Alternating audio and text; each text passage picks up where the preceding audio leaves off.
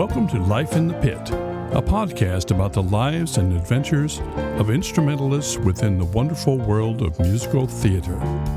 And now, here is your host, David Lane. Hello, everyone. Welcome to episode number 44. I hope everyone's doing well. Um, hope everyone has gotten their shots already or gotten a shot. I've gotten one shot, got a couple of weeks before I can get shot number two. Uh, looking forward to a vaccinated society where we can get back to some sense of normalcy. And uh, a lot of you are taking that steps. You're you're you're doing what you can, uh, and appreciate that. And of course, still wearing masks uh, where appropriate. So, uh, you know, thank you for for all of you for doing your part. Uh, it's the type of things that are necessary for uh, the people that I interview to get back to work. I'm also dealing with a little bit of distraction this week, a little bit of spring fever, looking ahead at uh, first real vacation in probably three years and uh, looking forward to that, but also planning ahead so that I don't miss any weeks of podcasts. And just a little insight into the process, I tend to record several episodes in advance. I think the soonest I've ever recorded an episode and released it was like about a week and a half in advance. And uh, very often I'm two or three months out with these interviews, and so that's what I'm trying to do right now to get way ahead before you know late spring and summer gets here. And for example, I've already recorded uh, an interview that'll be released later already this week. Um, but starting Friday, I've got a um, think of think I've got a seven day period where I'm going to be recording five interviews. So all for it's like more than a month's worth of content. So, um, and these are some great guests, and they literally are all over the world. So if you're not already, make sure you're subscribed, uh, following Life in the Pit wherever you get your podcasts. If you haven't already, please leave a five star rating and review. Um, that really helps us to be visible to people who haven't yet discovered this podcast. Uh, another thing you can do is also share each episode uh, share it on social media. And finally, the last way that you can support this podcast is with any type of donation at all. You can find that on a donate button at my website, davidlanemusic.com slash podcast. $1, $100, whatever you'd like to, to give. I am more than grateful and uh, thank you in advance. All right, talking about all over the world, my guest this week is on the opposite side of the country from me. He lives in Wenatchee, Washington. I'm talking today to Brady Aldrich. He is a multiple instrumentalist. He plays some percussion, some trumpet, some piano. He's done some music directing. Um, and I wanted to talk to him about, you know, just living somewhere in Washington that's not Seattle and talking about how, how do you stay busy in theater and he talks about the opportunities that are there. But he also has done some work on the sound booth, and we talk about, you know, what what musicians should expect in the pit when working with the sound team, and vice versa. If you're on sound, what to expect from the musicians. But also, we're kind of following up on the two episodes that I did with John Eldridge about keyboard programming. In fact, the genesis of this episode was Brady giving me an email t- telling me how much he appreciated that episode. But one of the things that crossed his mind when he listened to it is, well, how do you get started? And he had some ideas on that from experience. What, so if you are a music director or a keyboardist and you'd like to get started in theater, we're going to run down the list of everything you should consider to get started so that you can be a music director this year when theaters open back up. Here's my conversation with Brady Aldrich. All right, Brady, thanks for uh, taking the time to come on the show today. It's good to meet you. Sure. Good to meet you, David. Um, you so I believe you're coming from. Am I pronouncing it correctly? Wenatchee, or is it Wenatchee? Wenatchee. Wenatchee, Washington. Yeah, you're close. Yeah, I had to look that up on the map. I mean, you know, from, from someone who's I spent a week in L.A. That's the closest I've been to Washington, which is still pretty far away. Uh, so, Yeah. so from a kind of an East Coaster's perspective of Washington, you know, I, you know, we know about uh, Seattle, of course, and we know about. Uh, you know, Twin Peaks, you know, kind of, Yeah. kind of, I guess, just east of Seattle, and of course, you know, there's Helena. Uh, so I had to look up Wenatchee on the Wenatchee. Sorry, I'll get used to it. I had to look up Wenatchee on the map, and uh, doesn't look that far away, but but it looks like you may be quite a ways from Seattle. So you're, It's about three hours. It's 140 miles. but um, but I looked up some images. Some uh, you know, you got some. You're right there in the mountains. It looks like. Oh yeah. Yeah, really Yeah. beautiful. Okay. The um the we're only at about 700 feet above sea level, but um so we but we get a lot of snow. Okay. All right. All right. Great. Well. Uh, hope, it's spring now, so hopefully right. not as much. That's right. Hopefully no more this year. Yeah. Uh, you know, given that you are three hours from Seattle, so what what is the theater scene like where you live? It's it's actually really um, robust. Um, the town Wenatchee and the major surrounding areas, uh, there's about eighty thousand people, so it's big enough to have a Costco, but small enough to retain the rural feel. Nice. Um, the uh, the big industry around here is uh, tree fruit agriculture. That Wenatchee is known as the ap- apple capital of the world. Oh, okay. Um, and Wenatchee has a cross river neighbor called East Wenatchee, um, but for all intents and purposes, they're one uh, city. Right. Um, but we have three high schools with very active theater programs and a very nice um, performing arts center that hosts both community and regional productions. Okay. Um, it's too small for large like Broadway tours, but Seattle only being three hours away, it's most of the people just drive over to Seattle and make a you know make an overnight of it to go see a show over there. Nice. Um, yeah. That was pre-COVID, obviously. but, right. Um, but uh, the high schools each do two or one or two productions a year, and then the Performing Arts Center does three at least a year, plus all the intermediate shows they have on between musicals. okay. Great. Uh, now, um, you have quite a number of hats that you've done in theater, and I'm just going to touch on the musical one so far. So you've you've music directed. You played keyboards, trumpet, drum set, and percussion. So. Uh, well, let's just kind of start start at the beginning. So, which one did you pick up first? How did you get into music? I started playing piano at about eight or nine, I think. Um, my parents wanted me to go to lessons, and so I did. I didn't like it at first, and Right. it really, I didn't. I was very reluctant to practice, like a lot of kids, I imagine. right. But uh, of course, you realize how much practicing makes a difference when you start getting passed over by other kids. Right. Um, and then I played, um, picked up drums and trumpet in that in kind of that order. Is that in band? Uh, yeah. Okay. After I played uh, piano, I wanted to learn how to play drums, so my parents got me a snare drum and a practice pad for Christmas. Right. Um, and I learned the you know the basic rudiments uh, from a book, but that only lasts so long before you want to start adding in the toms and the cymbals and all the other noise making stuff. Um, so that was before seventh grade. Then seventh grade, I joined the school band, but they only offered trumpet, clarinet, saxophone, and flute as learning options. Hmm. Um, I chose trumpet probably because it was the loudest. Um, yeah. If you've ever heard beginner trumpet players try and play high notes, you- Right. You know what I mean? Right. uh, and because I knew how to play piano, I, I started out playing trumpet. But because I knew how to play piano, the band band teacher um, asked me to play orchestra bells, Right. which led to my entrance into percussion. Um, I didn't have very many opportunities to play band in a drum set in band, but I went uh, so I went back and forth mostly between trumpet and percussion, and sometimes even in the same concert. Right. Um, Are the band programs pretty rich where you live? I, I mean, you know, I know like I grew up in Florida, and Florida, Texas, you know, these are like football states, you know, so the the band programs are are really highly touted. The orchestra programs are few and far between, but the bands Yes. are really strong.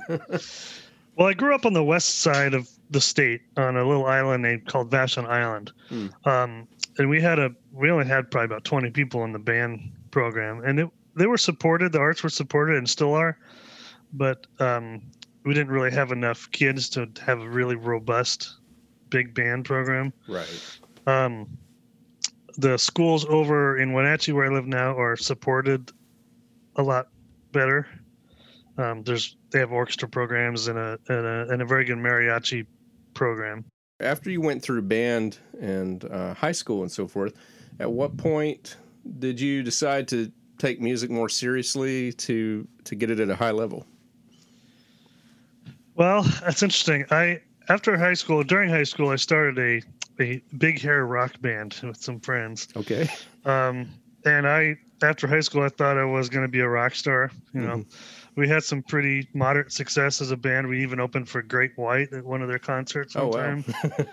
Um, and then uh, I also during high school I took music pretty seriously in high school. I played also percussion in the Tacoma Youth Symphony, which was during the school year, and then during the summer I played snare in the Seattle All City Marching Band. Uh, and that was all. I mean, I was I was busy during high school. right. Um, and I really liked uh, my band director.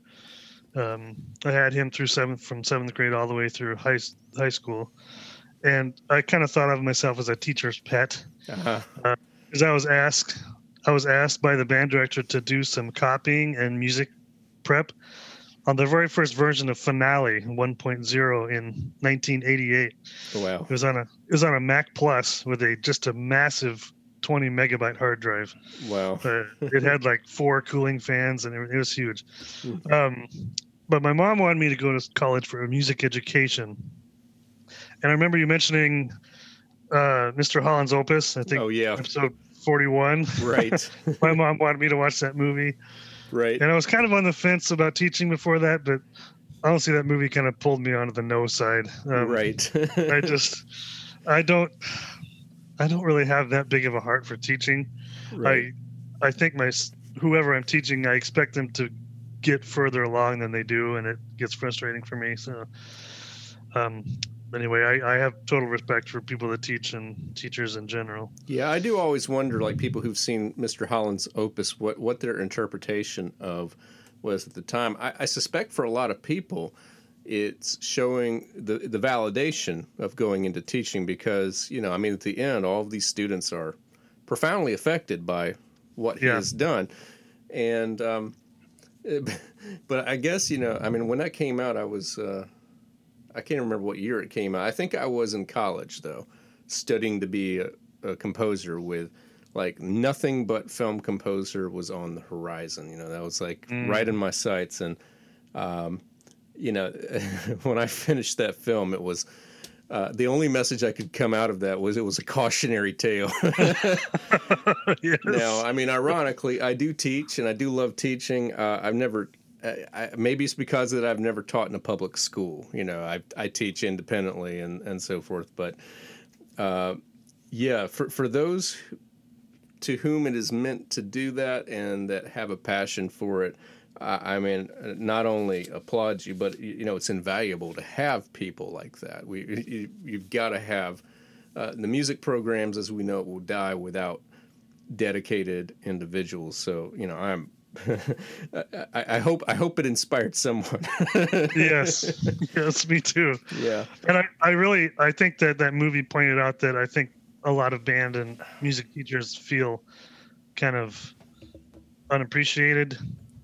Um, that movie points it out, Right. and then but they really figure out how big of an impact they have at the end when so many many kids um, come around to celebrate the teacher. My my band director has since moved to Texas, but um, I I still um, he's the only teacher I've ever had that I'm still in contact with. So. Oh, good. Okay. So let me just backtrack. You said um, you decided that music education, uh, you know, that wasn't ultimately what you wanted to do. Did you finish the degree, or did you did you change your major?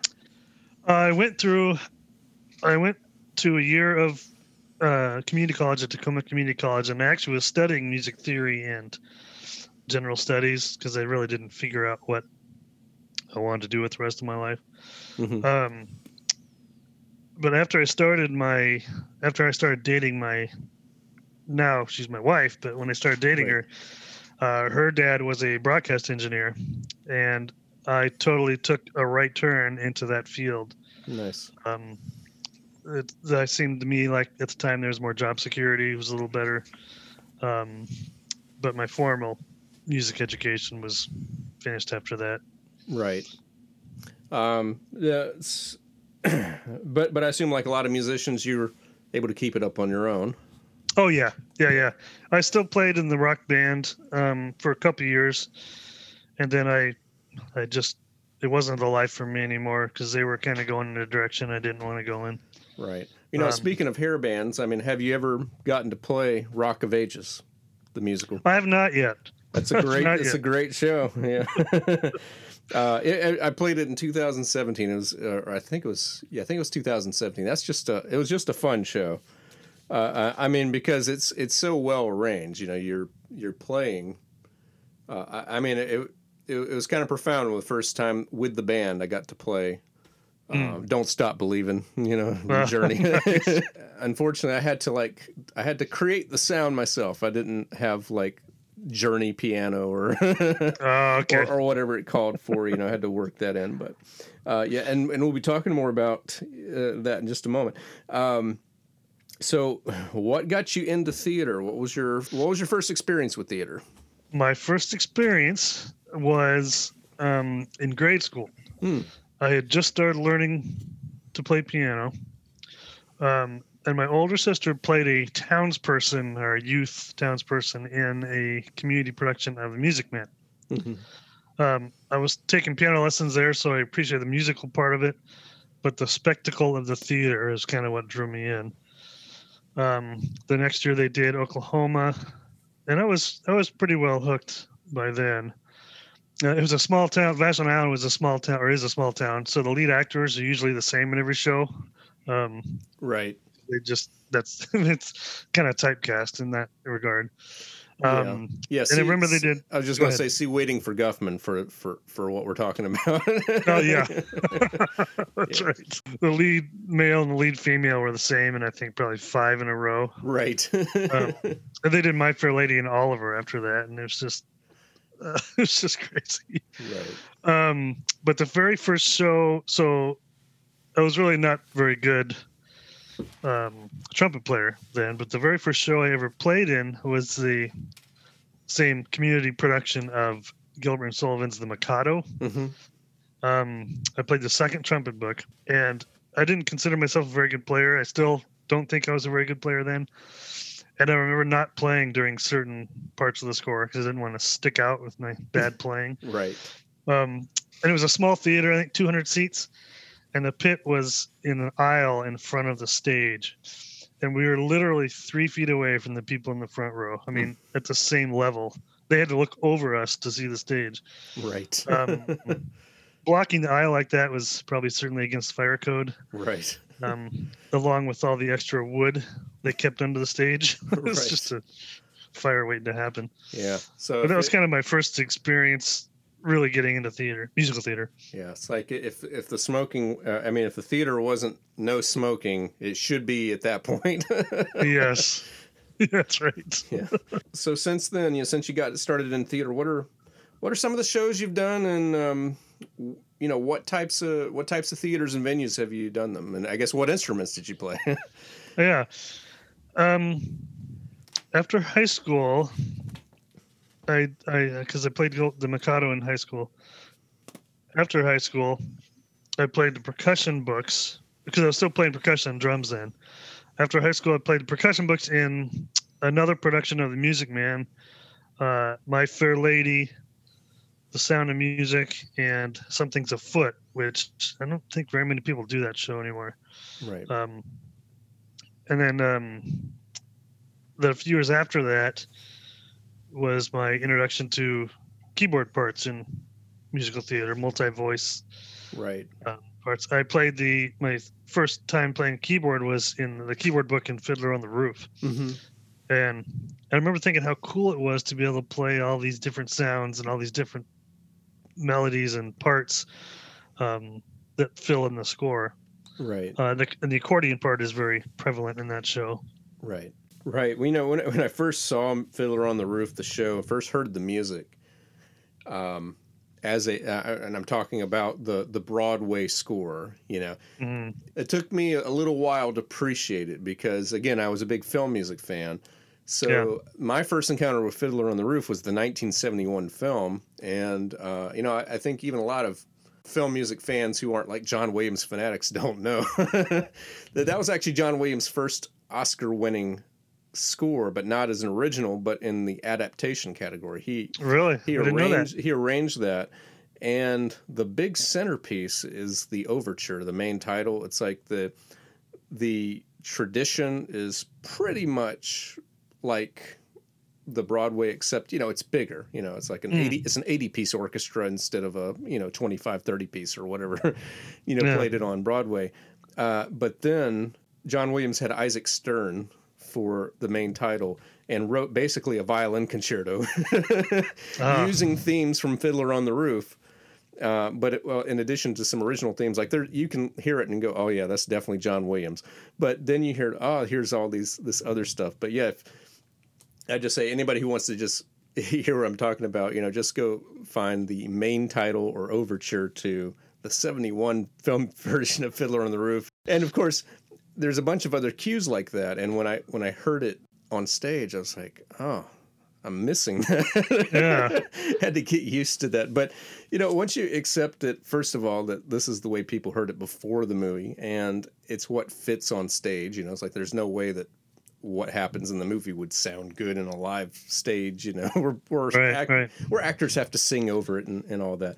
I'll have to go back and listen. I didn't know that about John Williams. I'll have to lo- go back and listen and listen for his signature kind of um, arrangements. Yeah, uh, and there's a few other there's a few other cues in there that he did, but yeah, he did he did a few things like that. Like he also did Goodbye, Mr. Chips uh, with Peter O'Toole and uh, Petula Clark. I think that was like direct to movie musical. So like there's no Broadway version of that. At least I don't think there is. I, I think I think that was kind of uh, that was something that they did quite a bit in the 60s is you know let's just make a musical directly for, Right. directly for for the screen and he also did i think tom sawyer a musical version of that so um so so he had he had all of this i mean basically you know he hadn't found steven spielberg yet once he did Yeah. you know his career So- kind of changed after that so While we're talking about John Williams, if Yeah. you don't mind, Oh, sure. What do you, what do you think his best um, score is? oh the empire strikes back Really? yeah Uh, yeah, I think I've heard you say that before. Yeah, I mean, people will go to my website for the podcast. Uh, if you click on, there should be a menu at the top. It may, you may have to go to the homepage first. I don't know, but there should be a blog, and I've got like my 100 scores on there, and so it's like it's it's right there at number one. When people ask for like a score you haven't heard before, or that's not super common, uh, there's a 72 film called Images Mm. that it doesn't sound like anything else he did. It's the most avant-garde, percussion-driven score that he did, and it's just re- really fascinating. In fact, he uses a a Japanese percussionist as kind of like his featured player. Really? and uh, yeah, I've heard it's on Spotify. I'm sure it's on streaming if you ever want to check it out. It's Images, Yeah. Okay. I will. I'm writing it down. right? Now, now, do you have a do you have a favorite? Uh, for John Williams, um, Empire Strikes Back is second. Okay, Um, my favorite score from him is is from ET, but it's not the. I mean, the whole movie is good, but the last like 15 minutes Oh, of yeah. the movie, oh yeah, I where think- they're where they're doing like going over the bikes, going over the hill. This the violins they use. It just fits it so well. Oh yeah, it's certainly top top four, top five. Yeah. Um, and of course, you know this. I mean, you know the story of that, right? With uh, Spielberg, it's kind of a legendary story within the film music. Um, that's a 15 minute cue, and he couldn't get any of the sync points to line up. He was having a Oh, hard yes. time with that. So he was frustrated, and Steven Spielberg says, "I'll tell you what, turn off the screen, conduct it the way you would in a concert." And I'll go and make sure the visuals match your music. Like I'll recut Yeah. it and that's what happens. You can hear the music; it's it's very organic, it's very lively. But but it, it also just to how many directors would would at any point in time ever say that? I can't imagine Hitchcock ever saying to Bernard Herrmann, you know, Right. you know, go ahead and do what you want. I'll go. I'll recut my film to suit your music. you know, I mean, I don't know how many any directors, much less great ones, would would make that. But Well, okay. that just speaks to their working relationship. Yeah, that's true. Okay, we. Sorry. we- oh no, that's fine. Uh, so all right, so theater people come back. We're we're, we're done with film for for the moment. Um, so so I'm just going to bring this out. You you you reached out to me. You told me that you were a listener and you offered to come on the podcast. And I just want to I want to say that because I want to encourage other listeners. You, you know, I want this show to go on for a very long time. You know, once a week for year after year. I want to be able to Yeah. do do some things like that. And there are there are good pitches and you know they're not so good pitches. But what you did was very good. So first of all. You quoted actual episodes, you know, so you, you've listened to the podcast, you kind of know what it's about. And you also, mentioning an episode, said, I have something to offer to that that we didn't quite really get into. And, uh, and so I wanna, what I want to get into now is uh, you're talking about the series of keyboard programming episodes um, that I did with John Eldridge, uh, which was, I believe, episodes 38 and 39. And and we talked a whole lot about that. And, and I would encourage you, th- those are must listen episodes if you um, if you're kind of skipping around and checking interests.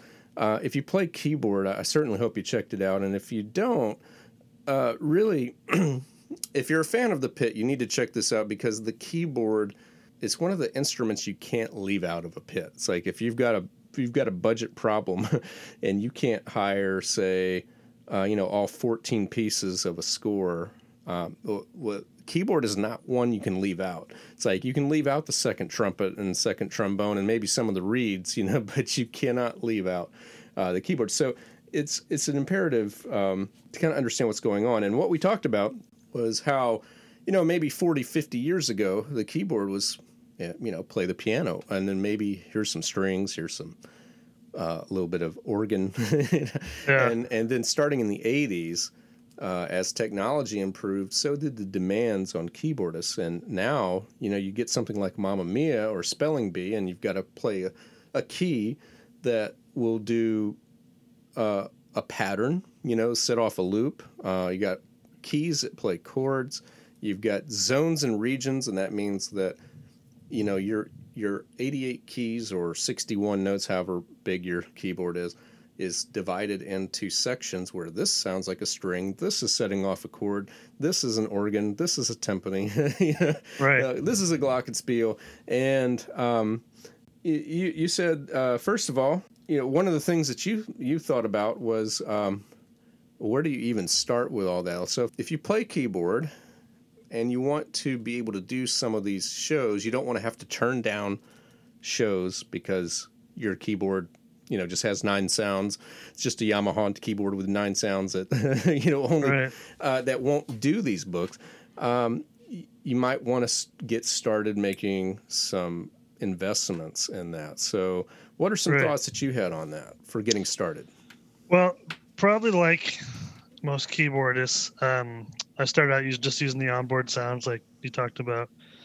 Um, my first really useful keyboard, I think, was a Roland. Mm-hmm. Um, and I started out using MIDI via Finale to to play missing keyboard parts.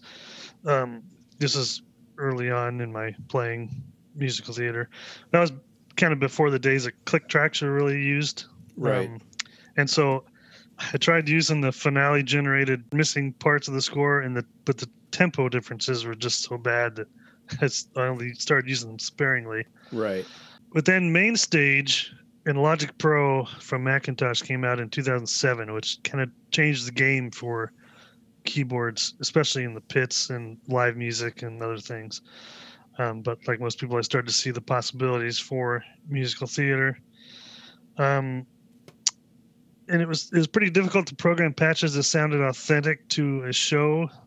Um, at first, but then since then they've come up with all kinds of patches and software that can do that. Um, but to begin, uh, both nowadays both MTI and Cord, Concord theatricals offer keyboard programming for rent. Mhm. But now, of course, talented main stage programmers like uh, like John Eldridge, who you talked to with Stage Sounds, uh, Ethan Depp, and some others produce some just fantastic main stage programming uh, that they rent. Right. Um, and I don't even program from scratch anymore. Uh, most of the time, I just rent it because the professionals are better at it than I am.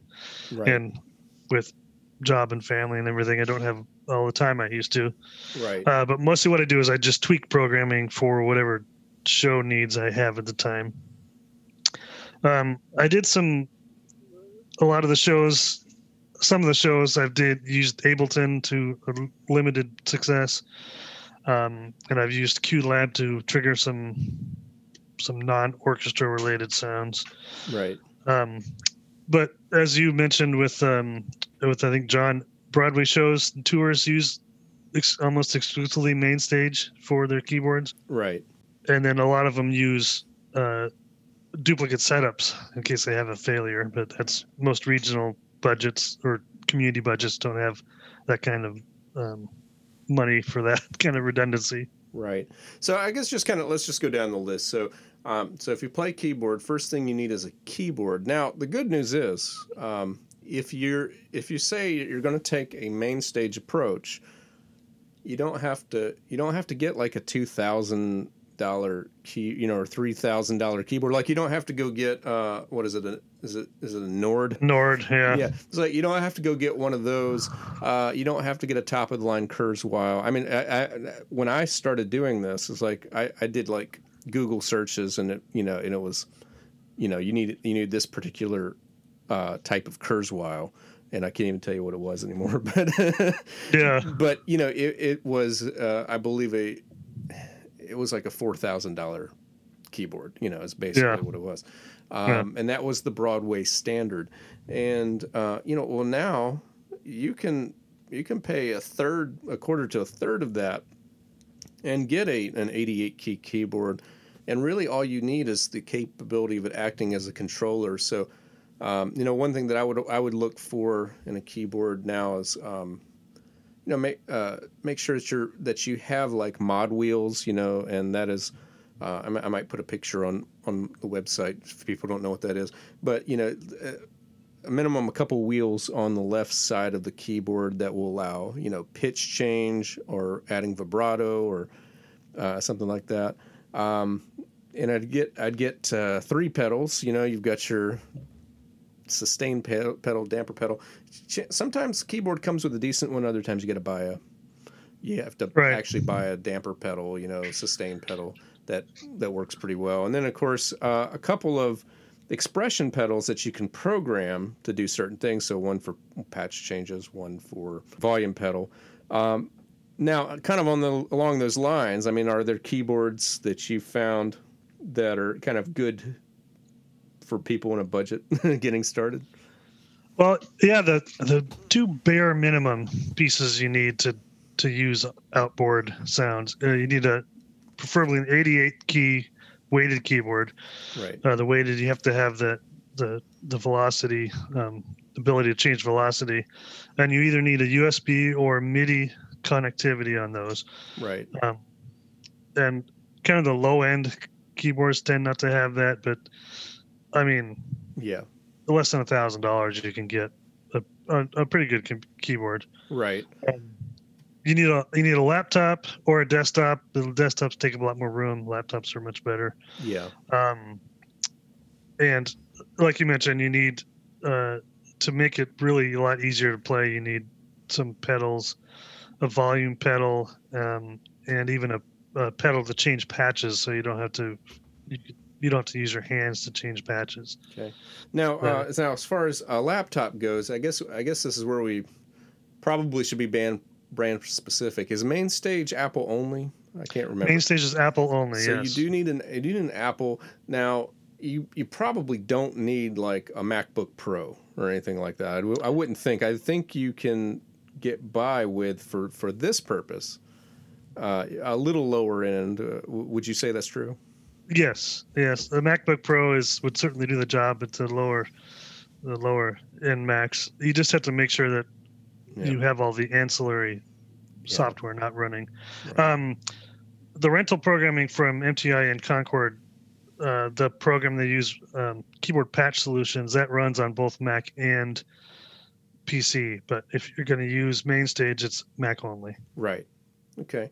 And that's and it's probably good to keep in mind because uh, I mean, I mean I don't remember. I don't know if MTI offers those keyboard patch solutions for all shows. Uh, it seems like I remember looking one time and seeing they didn't for certain ones, and I can't. Yeah, remember. it's not not all shows, Right. um, but a lot of them. And then Yeah. um, you know, John Eldridge, I'm sure would be happy to program something if you don't, Right. if you can't, or you know, rent his. Yeah. Uh, if if it's you- a popular show, he probably hasn't. yes, that's right. That's right. Um, another thing that that is I consider a bare minimum, but is an audio interface. hmm Um, that's what transfers the MIDI data between the keyboard and the computer, and that also converts the converts the patch sounds from the laptop into audio that can be Right. uh, got into the sound system. Right. So that's that's you can get a pretty good one of those for $150 or so. Yeah, you know, I mean, I've heard, I've always been really happy with mine. I've got an um, I've got the one that's called the baby face. Oh, yeah. a- and Yeah. uh, I don't even think that's like that's not even a, one of the ones that they offer anymore. But uh, that you know, Focusrite is one that gets a lot of attention. you Yeah. know, so there's a Yeah, yeah. lot lot of good Um, companies out there. I, Behringer makes a good one, and Mackie is the one I use, which is pretty good. Right. Um, But there's there's a wide range, and same with Yeah. the keyboard, both the keyboards and the laptops. I mean, you can go right. Sky high with prices for those things. Yeah. Now, if you're, um, you know, if you, you've got a surplus of disposable income, are there any other bits of technology you'd add on to beyond that we haven't really talked about? Yeah, um, if you have surplus income, I would just get better quality like audio interface and keyboards. Um, I would definitely get the sustain pedal, which usually, like you said, usually comes with the keyboard. Get a Mhm. volume pedal to change, um, you know, the patch volume while you're playing, Right. and the patch change pedals. Yeah. That makes it pretty Right. pretty foot heavy, but at least it, it makes the overall product better. And then, of course, you know, uh, from from someone who's done a lot of film music, you know, s someone in you know, a modern film composer is always like basically just following what are the latest sounds that sound libraries that people have done, and um, you know, so it's like, can I get strings that sound better? Can I get brass that sounds better? Uh, I mean, you can if you want. I mean, you can get brass so specific. It's like this is what it sounds like if the brass are, um, you know, if you are sitting in the middle of the auditorium and they're using these kind of mutes and and so forth. I mean, you can get uh, if you start going that route though, you better have a powerhouse of a computer because the the storage size on those and the processing Right. power just gets really absurd. But you know, I mean, I've I've used native instruments for quite a while. You know, just Yeah. kind of an all-purpose thing, and it does take up a lot of room because I've got like you know what they call Komplete with a K.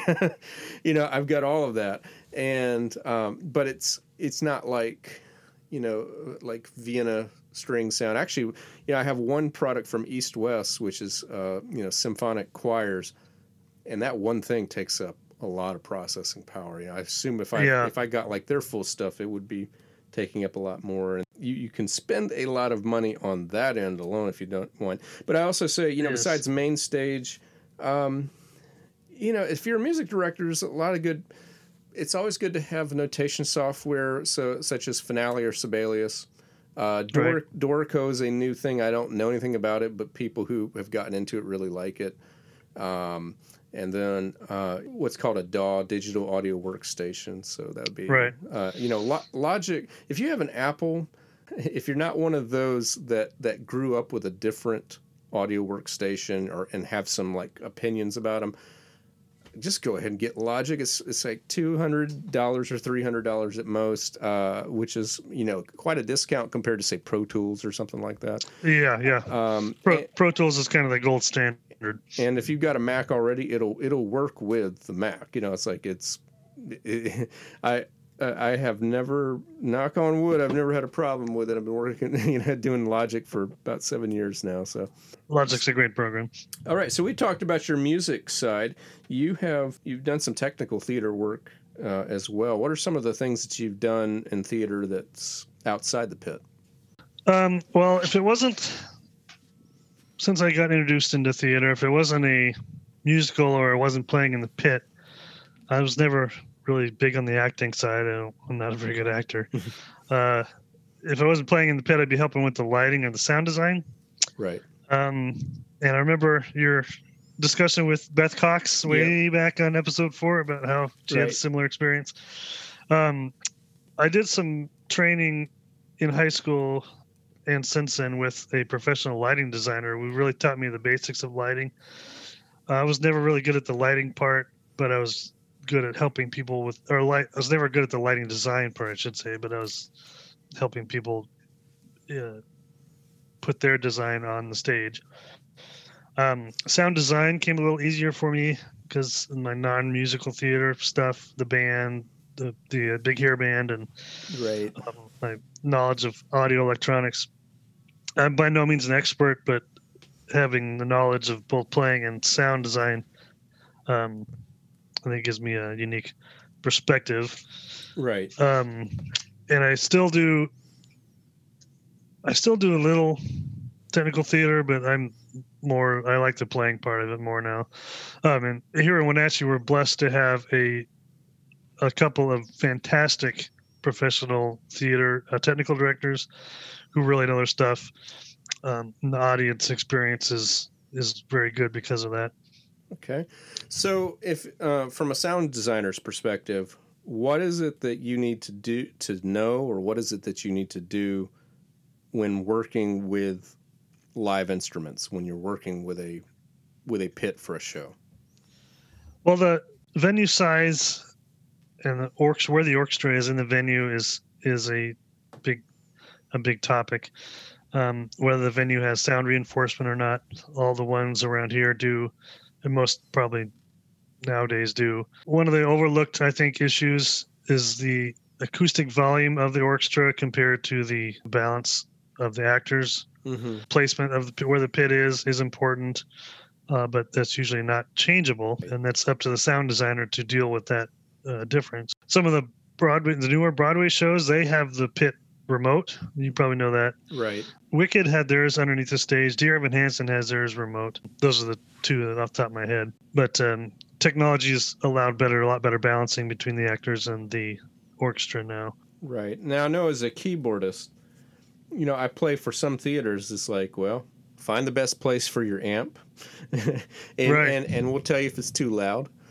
And others, where you know, will they'll they'll say that's fine, but we're also going to take a monitor out of that, so so that the actors can hear you, and and also just kind of you know get maybe one side of the room a little bit better you know because some, sometimes you know I've, I've done pits where it's not in the center it's on the side so if you're on that Yeah. side you got a lot of band you're on the other side maybe not so much you know so Right. so sometimes sound designers can help deal with that um, but then I play you know uh, I've, I've done a couple shows for Elon which is you know professional caliber um, you know, university, you know, theater program. Um, North Carolina School of the Arts is also another one. You know that you know one of these schools that basically people go to uh, with anticipation of of graduating and going to Broadway, and have had you know some success. You know, at both those schools, and they have audio sound and reinforcement that's coming out of the keyboard. And it's like your your amp, if you have it, becomes your monitor. Yeah. Yeah, and you turn it down so that just you can hear that. But they they get the level right, and they and then they'll say, "Don't touch that volume." For any Yeah. for any reason, you know, Right. except for like you know dynamics on your volume pedal and all that. But it's like leave that knob alone, and uh, we'll take care of that. So uh, that also was the case uh, in Atlanta at the uh, theatrical outfit. I got to play there for the uh, Atlanta Musical Theater Festival, and uh, yeah, very very particular. yeah, yeah. Well, for musicians that have not, especially in the high school community part of it, um, musicians that have not played in a pit before, uh, sometimes they've never had their instrument mic'd when they play. Mm-hmm. Uh, that can be a bit of a learning curve. I remember a quick story when I a show I was in, the violin player had a instrument mounted uh, microphone on her violin. And right. when you're playing the violin, your mouth is pretty close to that microphone. Right. She didn't either. She didn't know or forgot that when she speaks, the microphone picks up right her voice. Um, luckily, she didn't say any cuss words during right. the opening night, but um, right. stagehand had to quickly and quietly let her know that the audience can hear you. Right. Right. That's true. Uh, I mean, what are some other things? So if you're, you know, if you're a pit musician, you haven't like worked with, you haven't done a lot of shows, you haven't worked with, you know, a sound team. So other yeah. than you know, be mindful of where your microphone is. What are some other things that you right. found? Um, I had a couple of tips, but I actually reached out to the aforementioned professional sound designers that I know, and they gave me a couple of tips I hadn't thought of. Um, one of the things is they really like pit musician to use headphones instead of monitor speakers. That is kind of up to the venue, but that reduces the bleed of the vocals into the pit mics, um, which adds some bad reverb. Um, and also, probably a big tip is in many shows, the sound engineers are busy enough balancing all the vocal mics. Right. So it's nice to have the pit musicians bounce their own volume. Keyboards can bounce levels with between patches and during a show with the volume pedal, like we talked about. Or if you want more permanent control, you can change the volume of individual individual patches within the software. But you can get pretty far into the woods with that. Tweaking and adjusting keyboard programming is probably its own episode. right. exactly. Um, and in his, he another good point he mentioned is that the the need to balance goes for also wind doublers and percussionists as well for example, lean in towards the mic more on a flute, especially in the lower register, and maybe raise your clarinet as compared to a sax, depending on where the mic is. Um, percussionists get closer or farther away from the microphone with the tambourine or the, right. Know, the whatever, the castanets or whatever you're playing. Right. And a big thing is ask the sound designer, the, the technicians for help. Right. Um, if you don't know where to put the mic, most of the time they place it for you, but some of the smaller companies really don't have that. Um, and also a bonus suggestion he gave me uh, that I hadn't thought about is look out for between shows look out for equipment or microphones that are out of place from the last time because mm-hmm. maybe one has fallen off the mic stand or something like that and let right. let them know if that happens because most of the time they don't have time to walk the pit right. before every show to check for that kind of stuff right yeah, all very good suggestions. Okay.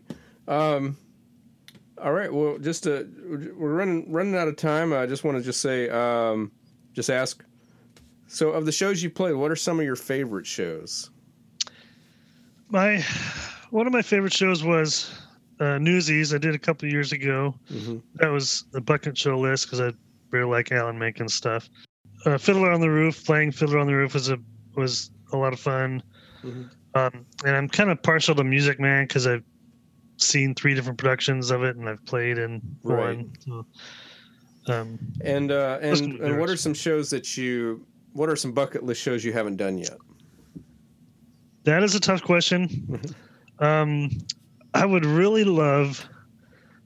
This is my ultimate bucket list. I would really love to play. I know it's not licensed yet, but I'd really love to play the drum book on Dear Evan Hansen. Nice. Yeah. And it's just a very cool rock and drum part. That'd be a lot of fun.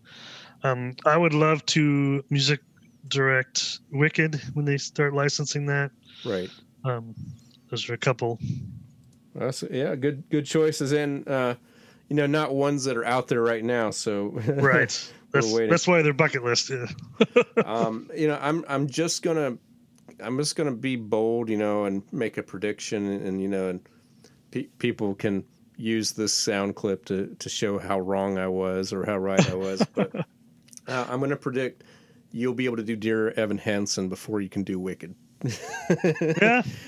That's I, possible. I, I I think Wicked just has Wicked has such a long, kind of a multi generational fixation on theater populations right now. I think it's just going to Yeah. keep on going.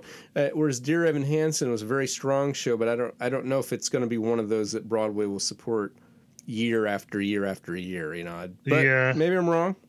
Uh, but we'll It's, see. it's it's got a small cast. Wicked is will be hard to pull off technically yeah. because of all the special effects they have in that show. Oh yeah, yeah. I mean, when I when I first saw it, I was like, I, I honestly I couldn't have told you much about the music other than the few songs I knew. I knew Gravity, I knew For For Good, um, but it's like I was too mesmerized by all the green, by all the set design and uh, the special effects and and and so forth that it was it was just one of those that uh, you know I had to I had to actually listen to the cast recording separately to afterwards to like pick up the songs you know themselves Yeah. you know be, beyond the ones that I already knew.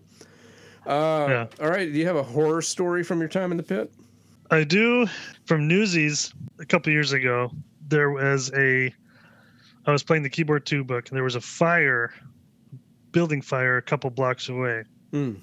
And we started smelling smoke in the theater and we're like, what was that smell? And then the fire department decided to cut the power to the whole area Wow. um, as part of one of their protocols. And so we're just sitting there playing along and everything goes dark. Right.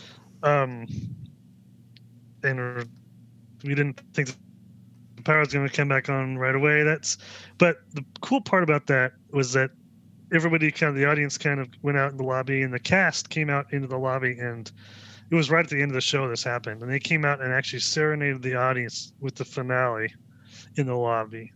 Wow. A lot of the horror stories, you know, that, that have been shared on here have been, for the most part, near misses. You know, it's like there haven't, I haven't, haven't come across any like tragedies like this ruined the show. You know, it's just like th- this moment's uncomfortable, but we get Yeah. through it somehow. Yeah. Uh, which, which is, I guess, a little bit more fun. You know, it's, it's things that you can laugh on now. Uh, Right. are, are better than ones that still make you cringe. That's right. um, is there there is there a standout fond memory from your times in the pit? fond memory back after years ago i was music directing a production of fame Hmm. and it's not the one they license now it was the one based on the move the 1980 um, movie Right. with irene cara it was word just about word for word the movie and all the songs were the same and the director even did the blocking the same um, and it wasn't in the script but the director and i both wanted the actress that was playing coco to play the piano and sing at the same time um, during the song out here on my own hmm she was really nervous about playing and singing. She was a good piano player and a fantastic singer, um, but she was nervous about playing, and so I tweaked the piano part a little bit, and probably I don't know if it was against the contract at the time or not, but I transcribed the ending of that song from the movie and added it to the end of the song. Right. Um, and she pulled it off fantastically, and years later she came back and found me or saw me somewhere and told me about how that moment had kind of really helped her. And she's now going into music theater as a career. And that was kind of a pivotal moment for her. And so that was really kind of a fun memory for me it was a little bit of a mr holland's opus Right. moment there right. But, So, but, on the on the good cool. kind, yes. that's right Right. that's right okay. Good. Um, well, is uh, where can people follow you if they'd like to do that? Well, I'm on the old standbys F- Facebook, Twitter, and Instagram. Uh, Brady Aldrich Okay. uh, is what I'm on all three of those. Okay, good. All And, right. uh, e- email bradyaldrich at gmail.com is my email. in case- Okay. All right, great. Uh, well, again, thank you know. First of all, thank you for listening to the podcast and for Sure. offering feedback and uh, and also coming on the show yourself to share your experience. No problem, David. I, I appreciate the time. And that wraps up episode number 44. Again, this whole conversation came about because Brady said, um, I heard your episode on keyboard programming, and there were some things that you didn't talk about that I would like to talk about. for any of the episodes, whether it's this one or any past episodes, if if you have some experience, uh, some expertise, if there's something you'd like to talk about, I'm I'm always looking for guests down the road. I do have probably several months of guests uh, lined up, uh, either recorded or about to be recorded and ready to go. Uh, but you know, summer, fall, at some point, I'm going to need some more guests, and and I rely on you listeners to pass along some recommendations. This is a small field. Uh, there's not a lot of people that play music for musical theater uh, in this particular way that are passionate about it, and so definitely, if you hear something on an episode, you think, "Hey, I wish we could talk about that." If it's something that you're able to talk about, please get in touch. You can do that through the contact form on my website. Once again, davidlanemusic.com slash podcast.